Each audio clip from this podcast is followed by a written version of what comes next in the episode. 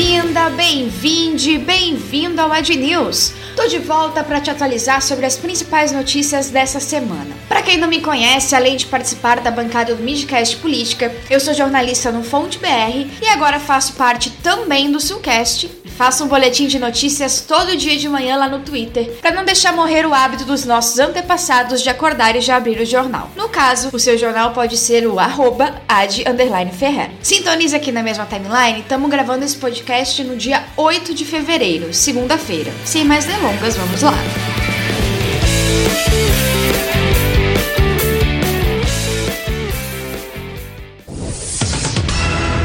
Fux dá mijada em Bolsonaro ao vivo e na cara do presidente, galera. O presidente do STF, Luiz Fux, mandou a real contra o negacionismo do homem em um discurso ao lado de Bolsonaro. Abre aspas aí. Não tenho dúvidas de que a ciência, que agora conta com a tão almejada vacina, vencerá o vírus. A prudência vencerá a perturbação. E a racionalidade vencerá o obscurantismo. Para tanto, não devemos dar ouvidos às vozes isoladas, algumas inclusive no âmbito do poder judiciário Confesso que fiquei estarrecido com a manifestação de um presidente de um tribunal de justiça menosprezando esse flagelo que abusam da liberdade de expressão para propagar ódio, desprezo às vítimas e negacionismo científico. Fecha aspas. Fux estava se referindo ao presidente do Tribunal de Justiça de Mato Grosso do Sul, Carlos Eduardo Contar, cujo discurso negacionista e obscurantista foi compartilhado por Jair Bolsonaro em suas redes sociais. E olha, não dá para dizer que Bolsonaro não é transparente, pois todo mundo conseguiu enxergar o que se passava em sua mente enquanto Luiz Fux o queimava com razão. Um macaco batendo pratos.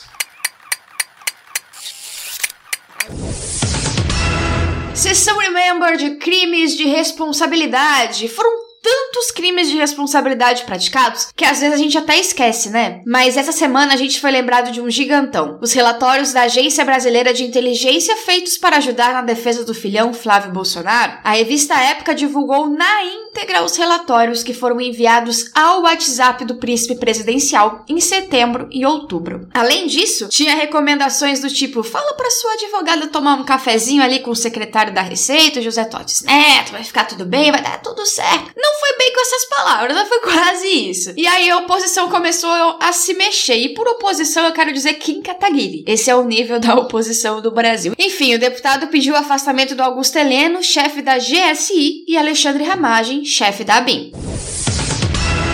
Bicho, o Brasil tá lascado porque não o suficiente. Essa semana a gente teve a confirmação que deputados estavam tendo debates sobre intervenção militar com o blogueiro Alan dos Santos. A PF apreendeu na casa do blogueiro material revelando essas reuniões com a Bia Kisses, deputada cotada para a Comissão de Constituição e Justiça. Repito, Comissão de Constituição e Justiça. Nesse rolê todo também ficou provado que a deputada mentiu em depoimento na CPI das fake news quando afirmou que não tinha contato com o acampamento 300 pelo Brasil. Pois é, não só ela tinha contato, como ela designou um assessor para acompanhar e auxiliar os extremistas. Calma, tem mais. Que a Polícia Federal apontou formação de rede com empresas sediadas no exterior, além de suspeita de tráfico de influência, de dinheiro e rachadinha. A essa altura, tudo que tem o nome de Bolsonaro já vem com o selo rachadinha de corrupção. Tempo todo infernizo a minha vida, porra!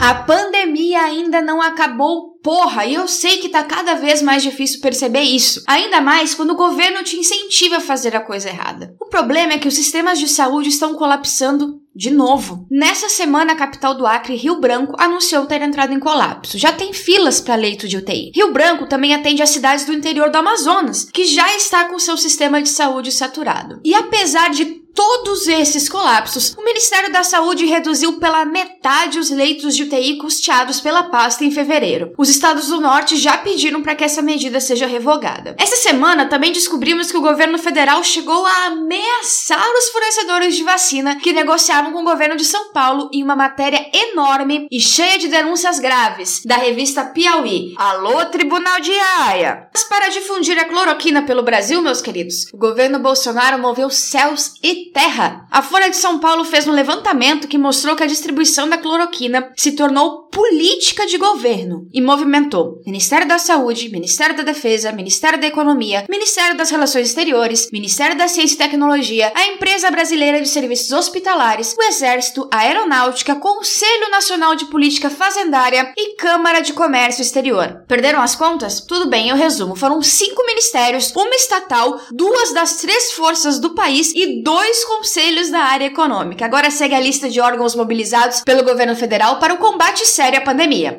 Nada, nada, nada, Acabamos a lista, enfim. Essa semana, a Procuradoria-Geral da República finalmente resolveu abrir uma apuração preliminar para avaliar se Bolsonaro e o ministro da Saúde, General Pazuello, cometeram crimes nas ações para frear o avanço da Covid-19 no Amazonas e no Pará. Lembrando, dois estados que já estão com seus sistemas de saúde colapsados. Mas entre as notícias boas, a ciência é mais, muito mais, e a Pfizer já mandou para a Anvisa pedido de registro definitivo de sua vacina. O órgão agora tem 60 dias para para Vai rolar, Brasil, vai rolar. Mas antes de terminar, Quero um recadinho aqui da Natália Pasternak ao vivo na Globo News, Vitor. Essas medidas vão ter que ser mais ou menos restritivas de acordo com a nossa capacidade de educar a população. E, e a gente não está com uma capacidade muito grande de educar a população. Como você mesmo falou, as pessoas não usam máscara. Gente, é uma porra de um pedaço de pano na cara. Por que, que as pessoas não usam máscara? Qual a desculpa para não usar?